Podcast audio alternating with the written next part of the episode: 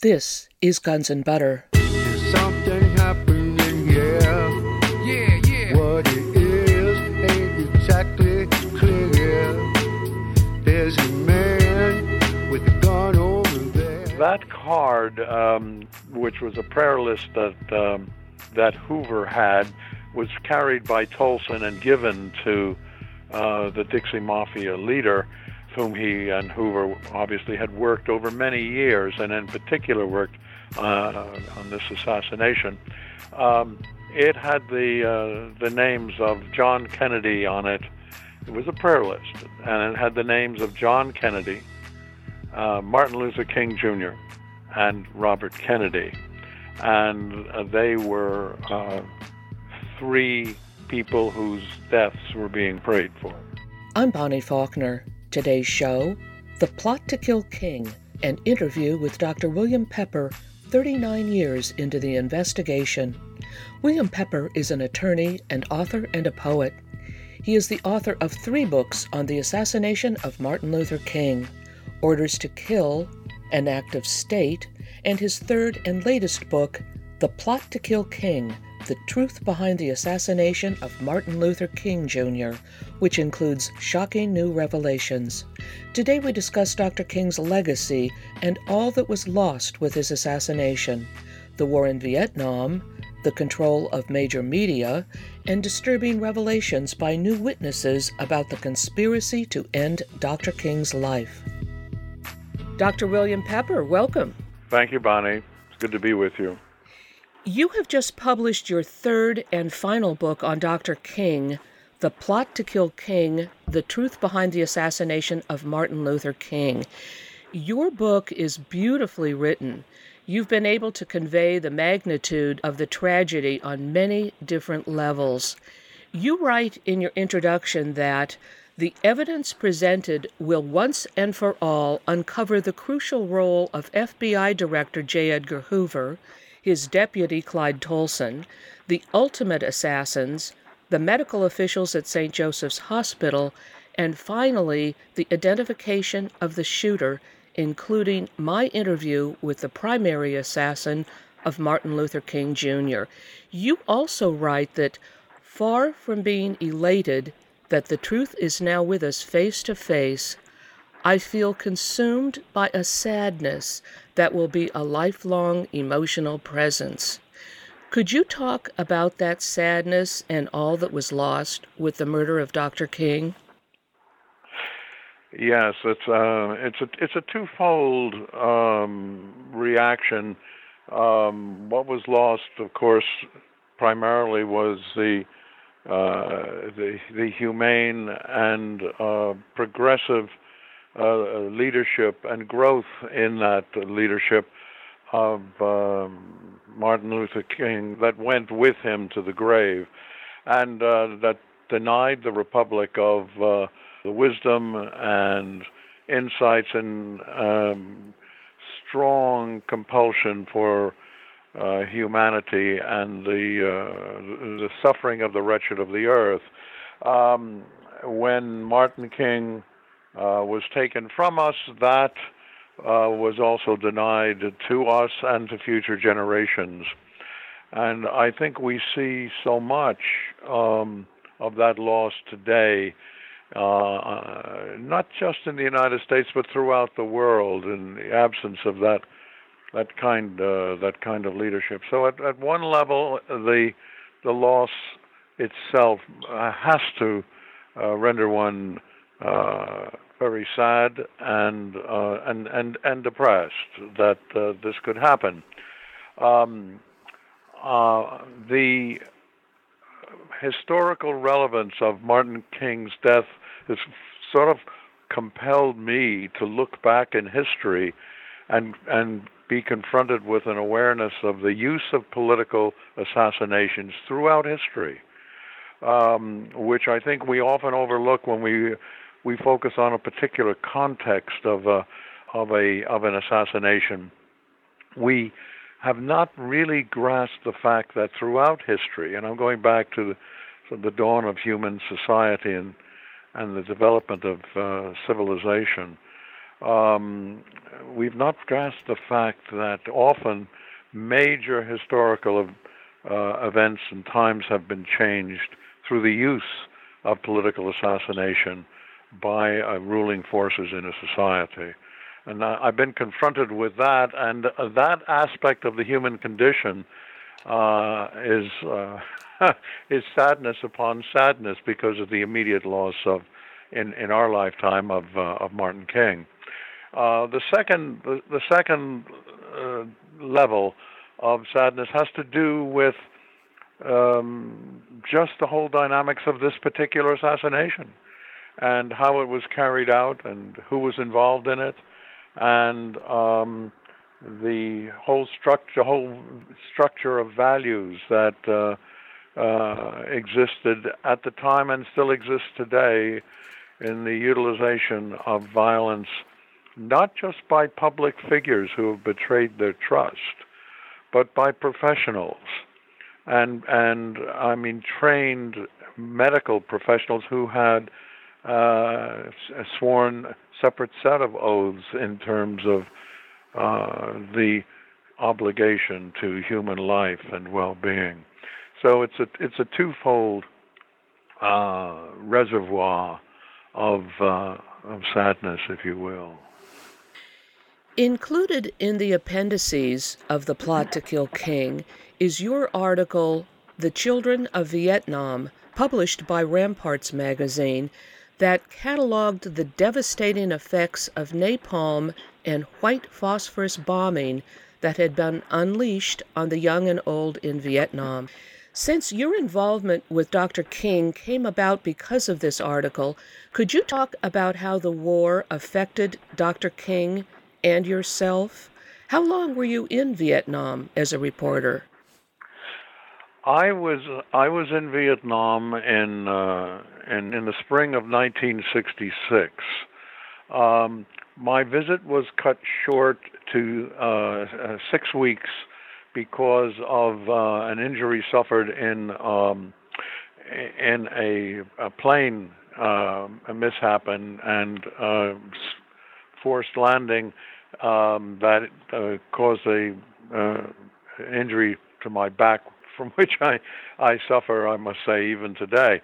Um, but during that period of time that I was there, I I spent it mostly out in the country, away from uh, Saigon and the Pentagon briefings, um, the ARVN briefings as they were and uh, I was in shelters and camps and um, uh, hospitals and schools and places where the where the people lived, and so in the villages, and I had the opportunity to photograph and to uh, and to chronicle uh, the the devastation of uh, heavy uh, armaments and uh, really criminal assaults on on an, on an ancient and civilian people. Those were the, those were of course the the, major the major victims. Um, being confronted with uh, with those war crimes, and that's what they what they uh, were, being confronted with that type of war criminality, um, uh, really for the first time, although one in the civil rights movement and elsewhere had come across uh, activity that was uh, heinous and, and and racist and damaging, destructive. Um, but nothing, nothing like that in terms of uh, the, de- the degree of of uh, of terror and human damage that I saw. Having having been confronted with that for the first time, and and then not developing any photographs or writing uh, anything until I returned to the U.S., uh, I had to then um, uh, relive it, if you will, when I went through the preparation of that ramparts of that ramparts piece. Um, it it moved uh, Dr. King enormously. He had no idea the degree of horror that we were, uh, as the most powerful nation on earth, were visiting upon this this ancient civilization and its and its people.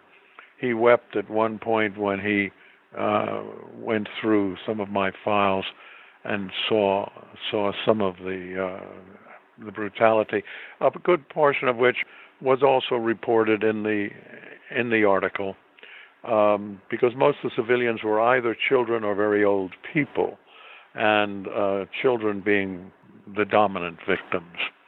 To the extent that we eventually formed a committee of responsibility and brought over to the United States about 100 war injured children for recuperative uh, and therapeutic treatment here uh, in the States, across the country, and then, of course, returning them to Vietnam after all that was could be done for them was uh, was completed. Martin King was um, was devastated by this, and as a result, um, we met for the first time in early, very early 1967 uh, the piece came out in January of '67. We met, uh, I guess it was February or so in '67. He then decided uh, to to go forward and frontally um, oppose the war, which he did on April 4th, as you know, April 4, 1967, a year to the to the day to his death, with his speech at Riverside Church, uh, and he was determined to use whatever means he could to oppose that war, and uh, asked me to uh, work with him and uh, to do what uh, what I could do in terms of the formation of the National Conference for New Politics and its attempts to do a political uh, opposition to the Johnson administration, and I agreed to be its executive director um, for that purpose. Now, the consolidation and control of, of major media was already in place in the 60s, wasn't it? It it was, but it wasn't uh, consolidated to the point that it is, if I may say so, that it is today. And um, uh, and you had you had exceptions, you had individuals and and you had uh, opportunities to get on uh, uh, programs from time to time. I remember that uh, um, Dr. Spock, Ben Spock, and I uh, went on the uh, went on the Today Show with Barbara Walters and Hugh Downs. Now that would be perhaps unheard of today. Um, but we, we, we did that. I remember that um, Bill Atwood, and I recount this experience in the book because I think it's so significant. Bill Atwood, of course, was the editor, uh, managing editor of Look magazine, and he wanted to publish my uh, my Ramparts piece in Look. Uh, to give it nationwide exposure and to give the uh, uh, the war and the conduct of the war um, nationwide exposure. And um, I remember going into Bill Atwood's office at Look and uh, him coming across the room and extending his hands and this uh, a grin on his face, saying, "You'll be pleased to know uh, that I had a visitor last week." Or maybe not so pleased, but anyway, I had this visitor last week, and um, I said, "On oh, who would that be then?" And he said, uh, uh, "Averell Harriman flew in from Washington to see me." I said, Oh, and what did Governor Harriman want? And he said, Well, he brought me greetings from the President of the United States, and a, he said the President had a favor to ask of me. And, uh, and I said, what, what was that? And he said, Well, the favor was that I would never publish anything that Bill Pepper wrote. And he said, Now, what do you think of that? You're not even 30 years old, and the President of the United States is worried about my publishing something that you have written. Um, and I said, I'm more interested in what you said to Governor Harriman. And he uh, he chuckled and said, "Well, I told him we are going to see you next week, and if we believed what you said, and we and and we were impressed with your documentation and photographs and and backup, uh, we we were going to publish. Oh, and by the way, um, give the president my best regards." Now that was Bill Atwood, and he was a rare, rare uh, person then, and um, of, of, course, virtually impossible to imagine uh, someone like him in that position today. The problem was, I'll just give you a quick ad lib. The, quip the problem was the next week he had uh, Jim Garrison come up from New Orleans, and the same man who brought me in, Chandler Brossard, the associate or deputy editor, brought in Garrison, and uh, where he might have spent about five hours or so with me. I think he must have spent six, seven with Garrison, and he called Bob Kennedy that night at one o'clock in the morning, and uh, he said to uh, he said to Bobby uh, Kennedy, "I've just uh, had this long session with uh, New Orleans District Attorney Garrison. He's convinced me that the uh, CIA killed your brother." and uh, I'm shaken uh, with with this evidence and this information. And um, Bob apparently said to him, "We know that, but I've got to get the White House uh, in order to reopen that whole investigation." Well, that phone call took place around 1 a.m. At 4 a.m., uh, Bill Atwood had a heart attack and he left uh, Look magazine and uh, was never to return, and uh, except as an occasional roving editor. Um, but he was finished. Brossard was fired, uh, and of course, neither my piece or that of uh, uh, Jim Garrison was, was ever ever published in in in Look. Um, I, I I don't mean to imply anything sinister about the the heart attack. I have no evidence or information about that at all. But um, uh, it was obviously a very stressful uh, encounter that uh, that uh, Bill Atwood had, and uh, I did speak with his widow some years later, in the course of my work, and uh, she said to me, "Bill, um, please don't don't involve me or try to get me involved with what you're doing. Bill respected you and your work." and um, but I have children to raise in this country, and I, I've respected that wish uh, ever since. Wow, what a story! You do have to kind of wonder about that heart attack. My God. Mm.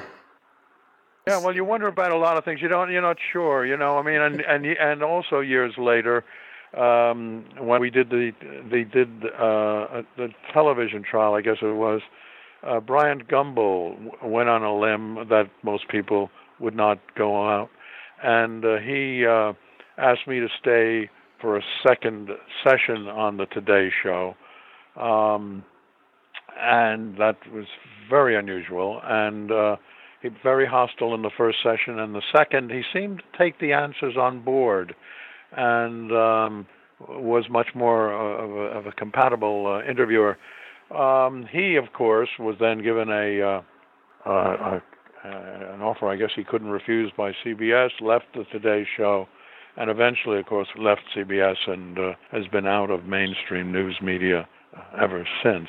So one doesn't really know uh, uh, the answers to what's, what underlies a lot of these events and changes, but um, it's worrying. And it's it's very worrying. I know when uh, Dexter King and I were asked to go on Larry King at one point, because the King family, um, of course, supported my work, and I represented them in a civil trial, which uh, country doesn't even know about. 70 witnesses, 30 days, and in a court of law in Memphis, Tennessee, which laid out at that point in time in 1999 all that we knew uh, all the evidence we had about the assassination. Um, and Larry um, apologized to me uh, before the program started and said, "I'm sorry. I've just been. Uh, I had been. I've been ordered to uh, uh, to add a third um, uh, third guest to the list, and so therefore Reverend Jackson will be sitting in with us um, on on this interview tonight." And um, Uh, I thought that was interesting, actually. Oh, well, that's interesting. So, was this interview broadcast?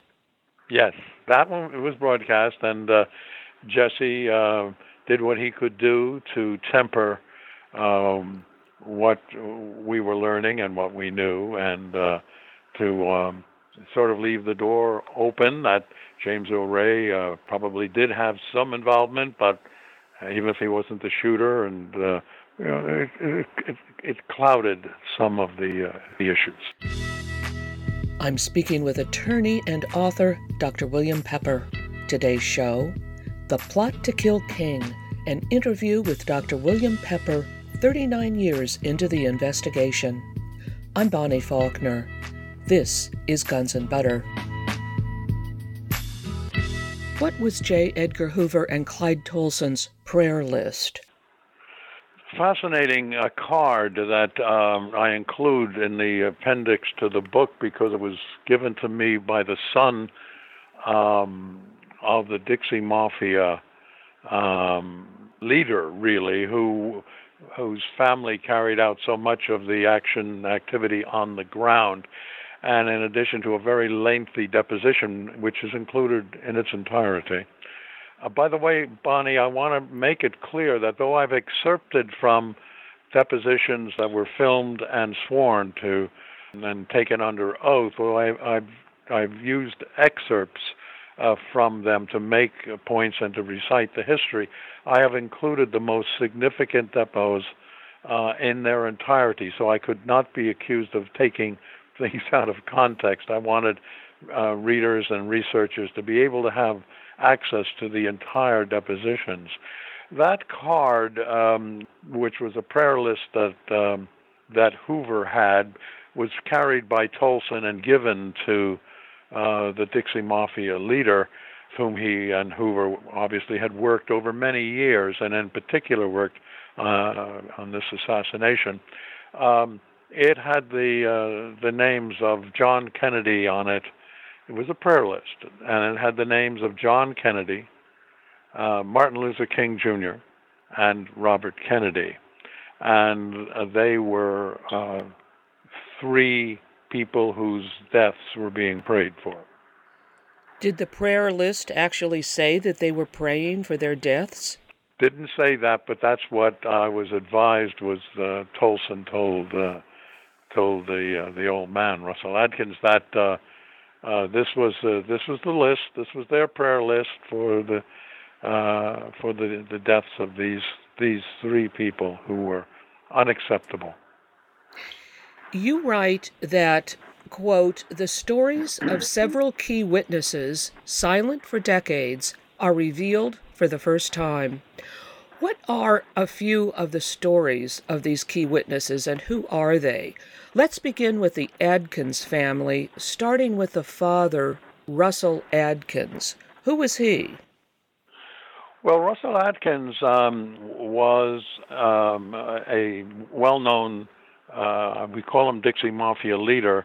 He he actually had a sort of a nondescript uh, job working for the Memphis Public Works Department. Would you believe? But uh, and that that was that was what he did in terms of uh, his front or getting getting money in. But um, he he also operated every conceivable kind of uh, illegal business which involved um, corrupting police uh, and uh, getting involved in politics. Virtually no one would run for, for mayor without um, uh, the Adkins group's um, serious support.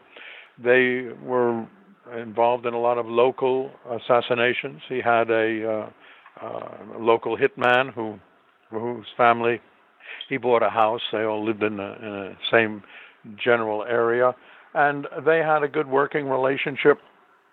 So we, we believe with Carlos Marcello, who used to come up and was was present at uh, at many of the meetings, and uh, and that of course w- was the the big mafia. Marcello ran uh, that whole area, and um, the the Dixie Mafia were the were these local guys, the local types. They're all Masons and all members of the Klan. Um, and in fact, um, Russell Adkins' son, Ron Tyler Adkins, uh, told me that he was taken to his first lynching at the age of six. Um, they they were they were Klansmen, they were they were uh, Masons, and uh, they had a good working relationship, uh, developed a good working relationship with Hoover, and uh, and his FBI office, and uh, the the main contact and liaison uh, was Clyde Tolson. Tolson, who was Hoover's number two and Hoover's lover, um, would of course uh, come regularly into uh, into Memphis and uh, and meet with the uh, Adkins family. Um, and Tolson was the main um, the main conduit of information and instructions um, for the assassination of activity against Martin King. He went on a couple of transatlantic trips with uh, Adkins, with old man Adkins, where they could spend time together and they could discuss details away from any prying eyes or listening ears. So uh, they were very they they were very close. They, they they worked very closely together. And when Russell Adkins died in '67, died in July of '67, year before uh, the assassination, his son Russell Jr. Uh, ostensibly took over, but as as we got into it more and more, it became pretty clear that Frank Holloman, who was uh, formerly worked in Hoover's office in Washington and and who was the director of police and fire in Memphis uh, during that that last year of uh, King's life, that it was Frank Holloman who pretty much ran things on the ground and worked with uh, Dixie Mafia as well as uh, uh, a couple of, um, Marcello's lieutenants, particularly one Frank Liberto, who ran a, a warehouse operation in Memphis, but who was um, one of Marcello's key lieutenants in the mafia uh, operations in uh, in Memphis. So that was um, that that that was who the um, who the Adkins family was, and it was Russell Adkins, accompanied by our one of our main witnesses, his son, Ron Tyler, who at the time was about 15. Uh, Adkins with Tyler carried $25,000 that Tolson brought in for the purpose uh, to the warden of the Missouri State Penitentiary uh, to organize the escape of James Earl Ray. They had profiled James Earl Ray as uh, as a, as an inmate, as a con who could be uh, used as the patsy in the killing. And once he had been profiled and chosen, then uh, the money was sent and his uh, escape was arranged with a meeting that took place in November, late November, December of 1966, and James escaped on April 23, 1967. Poor James never knew, of course, that he that he was uh, being being uh, being set up to be used this way, but he was certainly very willing to uh, uh take advantage of an opportunity to escape, which he did. What did you learn from Russell Adkins' son, Ron Tyler Adkins? Um, a great deal. A great deal about the planning of the assassination, how they uh, set things up, um, the commitment to uh, to get Martin King, the uh, involvement of Tolson, which was a major uh, surprise to me actually, the degree of involvement of Clyde Tolson, who would be coming in continually and um, and meeting with the family and even traveling with the old man. So um, we learned a good deal. I mean, he was down on Mulberry Street, where the motel is located, on a on a motor scooter bike um, at the time of the assassination.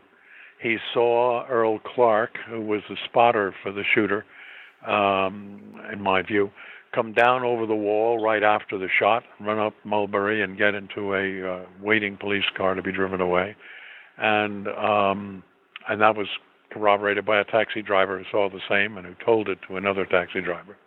That taxi driver who actually saw it uh, was killed that night by uh, Russ Adkins' um, hitman because he he saw Clark coming down, and the Clark was a lieutenant in the police force. Clark was afraid that he he would be uh, he would be recognized. So young Adkins walked us through um, everything that he recalled. Remember, he was uh, he was only a, a boy at the time, and he it was his job often to bring in the donuts and the coffee, and he would sit in, on the side and he'd hear all things that are going on, you know, and uh, he uh, he was the source of a, a great deal of information and background and uh, identifying who the who the key people were who were a part of his father's group who were involved in the assassination. Could you talk about the money that Ron Tyler Adkins witnessed uh, Clyde Tolson bringing bags of money, didn't he, to his father to distribute? Yeah, he brought. Um, uh, Ron said that uh, uh, money in in brown paper bags was brought in by Tolson, and the father would distribute it for the purpose of getting uh, ongoing information about King's movements and um, activities. There were two sources of money that were paid out, and apparently in those days, and and one was was from the local uh, Memphis FBI office, and these were people who were regularly on payroll, who were who were very active and prominent in Memphis politics and Memphis public life. And then there were special funds that he described that were brought in. And I think it's important, Bonnie, to understand that everything related to these events and this type of activity of Clyde Tolson. And by the way, we have in the book a photograph of Tolson with Adkins' family. So there's, you know, we have photographic proof that this this took place. But in terms of the the the narrative and the deposition, and it is under oath. Believe you know, it's there. It's it's also filmed under oath. Um, that these these amount to allegations, and it's it's important to be sure that people understand that they're allegations. I, I um, it's my opinion that this young man, now not so young, of course, had no reason to lie about these uh, these events and things that he saw, and and I think he was trying to un, unburden himself with with a, a lot of the story that that he told, and uh, but it has to be all taken in that context of allegations. Well, in that context of allegations, there were actual individuals' names on some of these bags of money. What were some of the names? Yeah, he uh, he indicated that he saw names of, um, of prominent uh, people uh, who uh, were providing services and information on Dr. King and the SCLC movement and their plans and strategy with respect to the sanitation workers strike. Remember, Dr. King came into Memphis um, to support the sanitation workers. And after that, he was going to lead the Poor People's March in Washington. Um, and he saw he he saw these these bags with names on them. One of them was of the Reverend Billy Kyles, who was a prominent um, black preacher in Memphis, and uh, was a uh, according to him was um, being paid regularly for information and about uh, again the, the movement and the strategy and related to the sanitation workers strike. Reverend Kyles, it was at Reverend Kyles' home that the um, barbecue that evening was to uh, take place, and that uh, and and it was Reverend Kyles' job to get um, Martin King out of the motel room at um, six o'clock that evening. Uh, and in fact, the police logs of the surveillance officer, who also testified at the 1999 trial, uh, but he, he confirmed his own notes, which indicated that Kyles went to the door uh, of the motel room, room 306, knocked on the door. The door opened um, just briefly, remained open for a short while, and then was closed and Kyles walked down the balcony, north on the balcony, and just stood there and waited.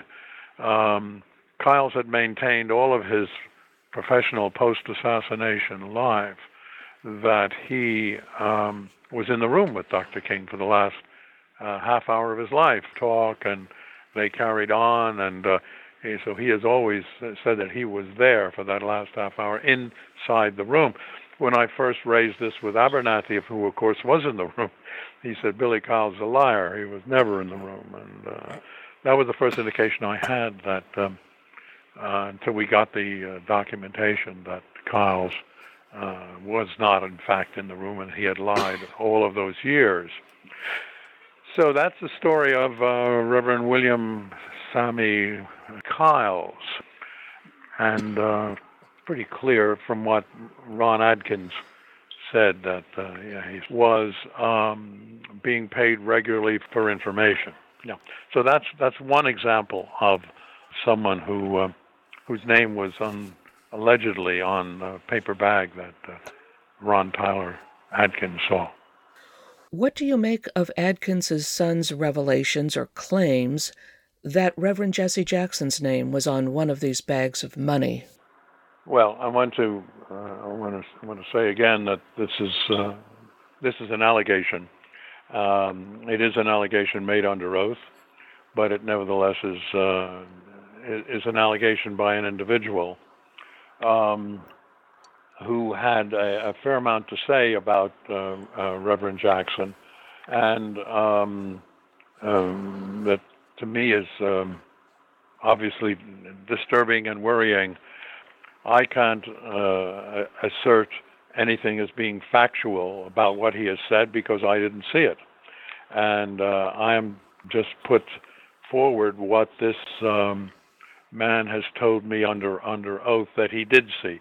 I don't perceive that he would have any reason um, to uh, engage in fabrication, but I think I can only state exactly what, what he what he said without without labeling it as as factual or truthful, but just as uh, an allegation that has been made.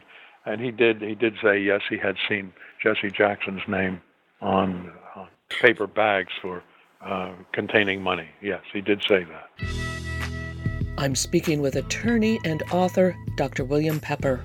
Today's show The Plot to Kill King, an interview with Dr. William Pepper 39 years into the investigation. I'm Bonnie Faulkner. This is Guns and Butter. Who were the invaders, and have you ever spoken with any of them? I've interviewed all of them. Early on, I, I met with the invaders I, maybe one of the few people to actually sit down with each one of them. They were they were a, a Black Panther group who um, uh, were committed to local community services in Memphis, Tennessee, and uh, they were they were uh, uh strident and they were determined and uh, independent.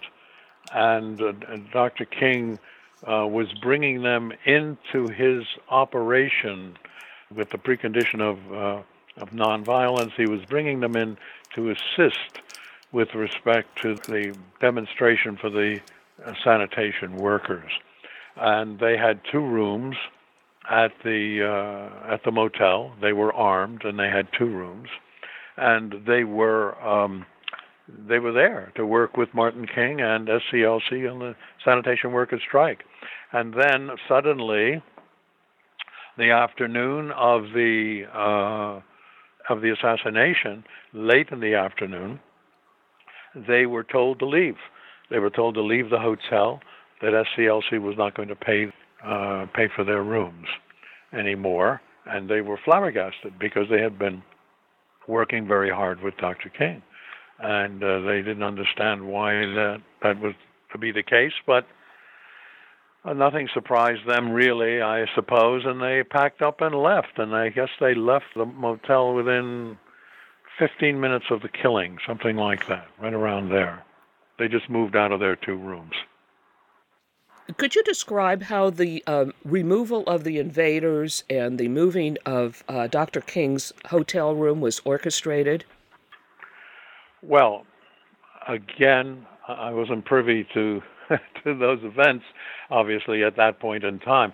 But I can tell you what um, what what witnesses have said.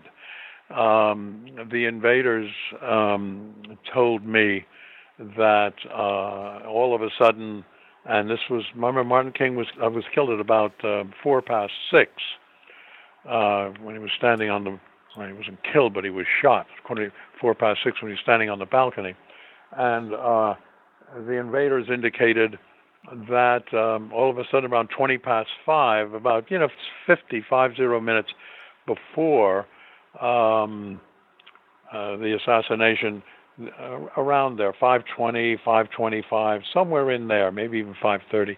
Uh, a hotel staff person knocked on the door and told them that uh, they they were now going to have to leave. Uh, like 5:30 in the evening, and I thought this was strange. They said SCLC was no longer going to pay your bill, and you had to leave. They thought this was extraordinary, and uh, when they they confronted that hotel staff, person with why they were all of a sudden being thrown out of the hotel, uh, they said, "Well, SCLC is not going to pay your bill, and we've been told to tell you to leave." And they said, "Well."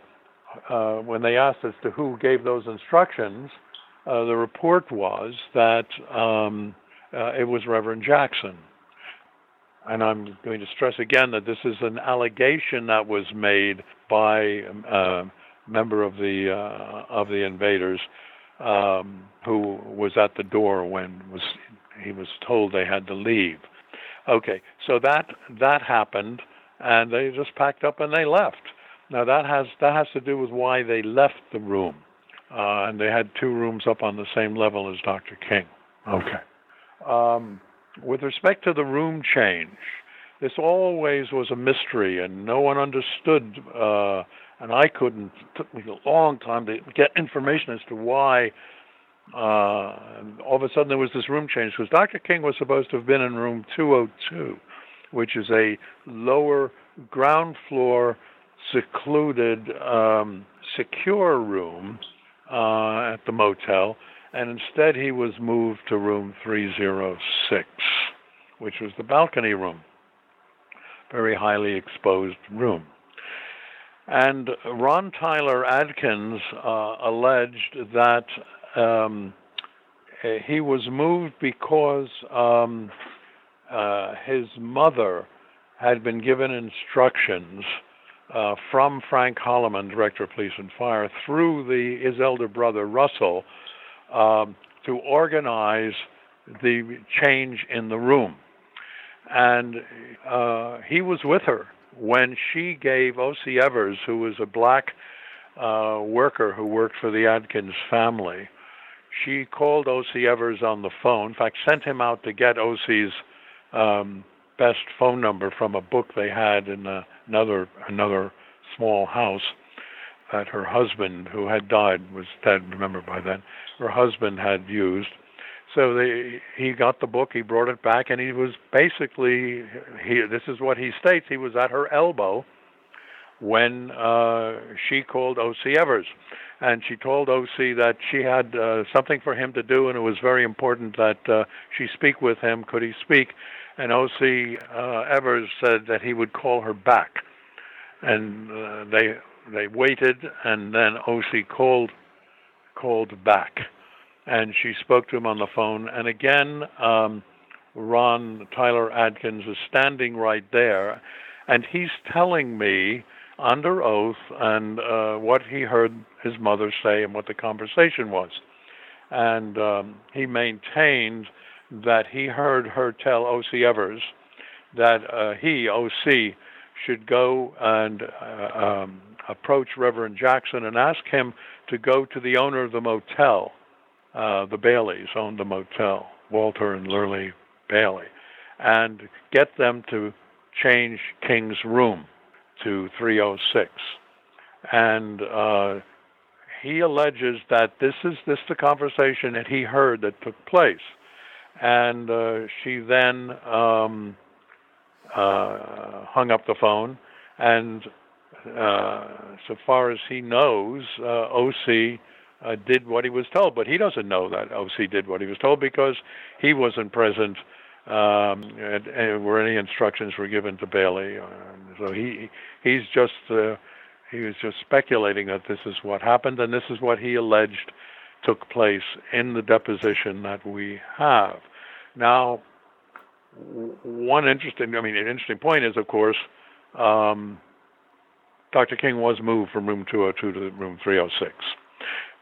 Uh, Walter Bailey at various times has said he was approached by someone in King's organization and he opposed, he, Bailey, opposed, and his wife opposed the, the room change, but they insisted that Dr. King wanted to have a, a more airy view and a, and a better a better scene, and therefore, um, uh, or someone was insisting on the room change.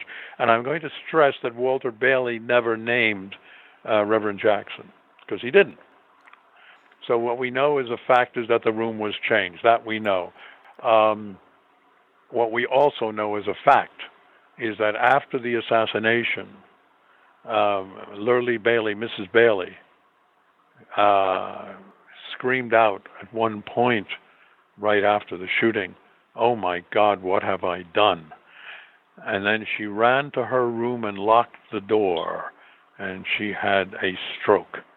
They had to break down the door. They took her to the same hospital as they took Dr. King, St. Joseph's, and um, she died five days later. Now, those are facts as contrasted with allegations. What about a surgical nurse's son, Jonathan Shelby? What did he say his mother told him about what happened at St. Joseph's Hospital on the day of the shooting? And you've just mentioned that uh, uh, Dr. King was taken to this hospital after having uh, been shot. Yes, um, she was a surgical nurse. Um, uh, Dr. King was taken to the emergency room they were working on him in the emergency room, and she was in and out of that room along with other medical professionals. Um, at one point, she said the chief of surgery, Dr. Breen, B R E E N, Breen Bland, came into the emergency room with two men in suits. Um, and uh, uh, Dr. Bland said, Stop working on that nigger and uh, get out of here. Stop working on that nigger. Let him die and get out of here. And he, he cleared the room of uh, of all these people. As they were going out, uh, she heard them gathering up spit in their mouths, sort of like a type of thing, and that caused her to turn around and just look over her shoulder as she was leaving, and she saw the three of them spit on the body of Dr. King. The catheter had already been removed from his throat, and she saw Dr. Bland take a pillow and put it over his face and head and suffocate him. He was still breathing at the at the time, so this was effectively the uh, the final assassination. Now, um, what happened uh, was she had to stay in the hospital overnight. She went home the next morning and she was distraught, terribly depressed and distraught. She called all her family around her, including uh, Johnson, who was a boy at the time, and she said, uh, "I to the family in their living room, I don't know why they had to kill him. Why did they have to kill him?" She said, and um, uh, she was very, very depressed and distraught at this whole thing. Well, Johnson himself, his mother has passed away, but he kept this uh, with him all his life, and uh, he is now um, uh, told us this story under oath, and uh, we we took it, took the testimony, and we filmed it. The interesting thing about Dr. Breen Bland, who was chief of surgery apparently at the hospital was that he was also the Adkins family doctor. And that Ron Tyler Adkins, the son we've been talking about, was present in um, a meeting where Dr. Bland was meeting with his father and said very clearly, if he's not killed by the uh, by the bullet, make sure, at least make sure he comes to my hospital, and I'll make sure he doesn't get out alive. So we have a second source for this event. Again, Ron Tyler Adkins hearing, and, and again, these are allegations. Remember that this this doctor talking, who was the fa- their family doctor, talking to his father and telling him this. So we have that, and then we have Johnson Shelby, whose mother, Lula Mae Shelby, was the surgical nurse and what he had to say. So um, it does appear that Martin King was killed finally in St. Joseph's Hospital. Now, the question is would he have survived his wounds? Probably not. I've had Cyril Wecht, the forensic pathologist, and Michael Baden, another one, um, you know, examine the um, uh, examine the medical reports, and and I think they generally believe that he probably would have died anyway, but they didn't know that. That they both said that, and Cyril in particular said they, there's no way they could have known that he was still breathing, he was still being treated, and it is possible that he would have survived, but Cyril thought uh, it was unlikely. And I put the, this exchange of correspondence in the uh, in the book as well, so the readers can uh, can have uh, access to it. And finally, you write about how Dr. King had evolved beyond the civil rights movement to embrace anti war and economic justice for all, and that Dr. King was leading a revolution in values to shift American society from materialism to humanism.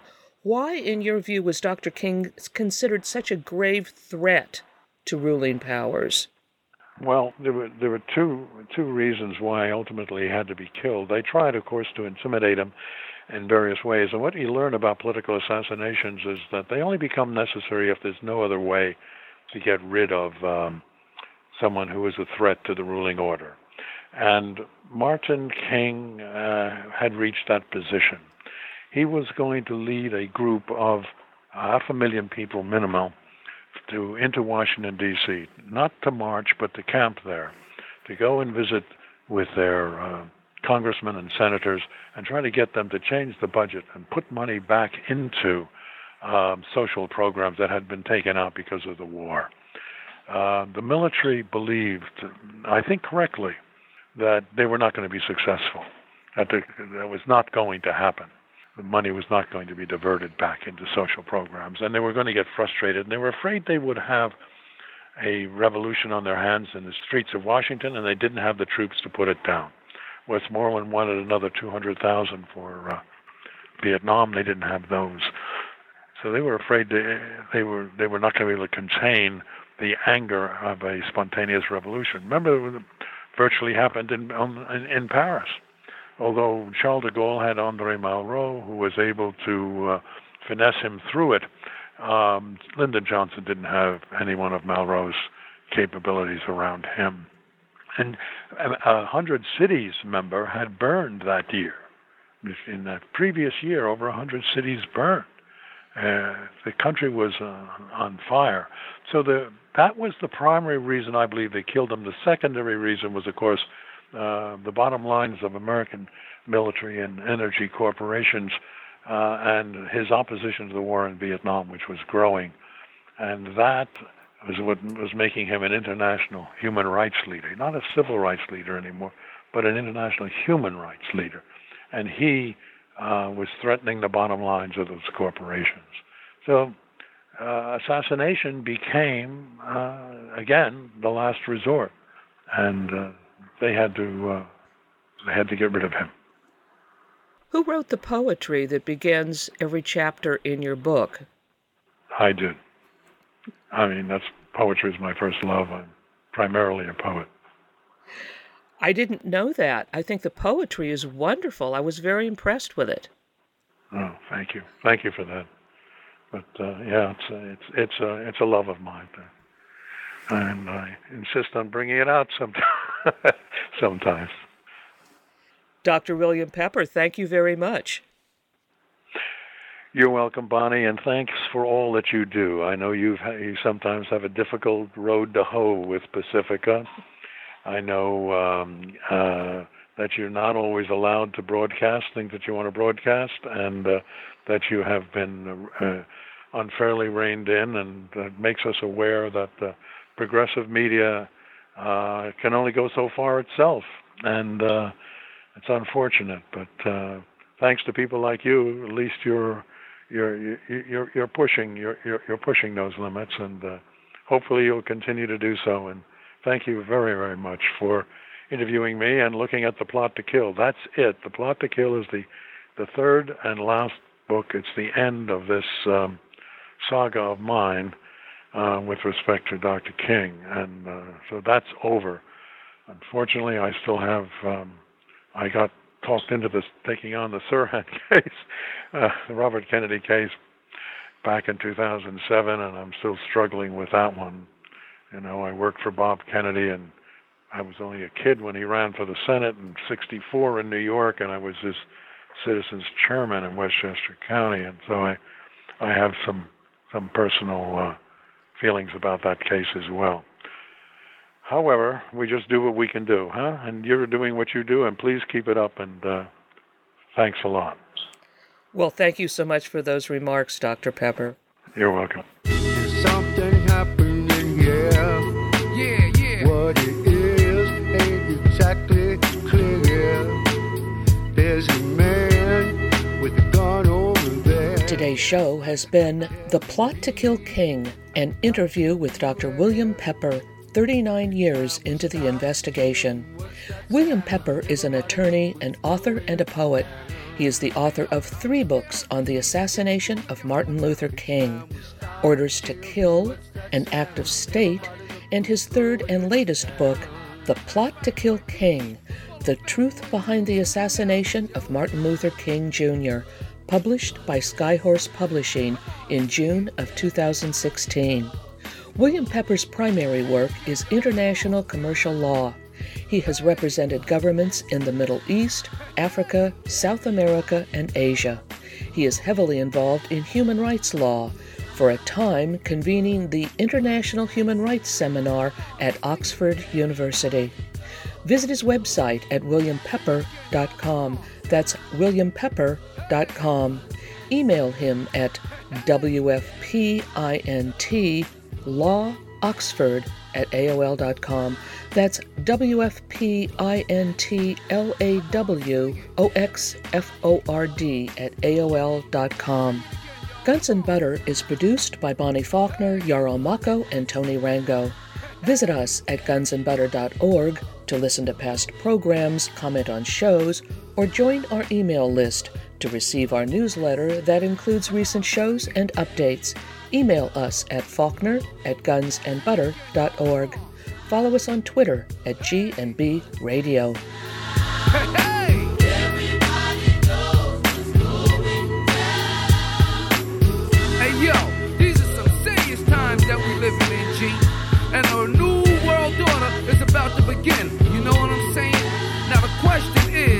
Are you ready for the real revolution, which is the evolution of the mind? If you seek, then you shall find that we all come from the divine. You dig what I'm saying? Now if you take heed to the words of wisdom that are written on the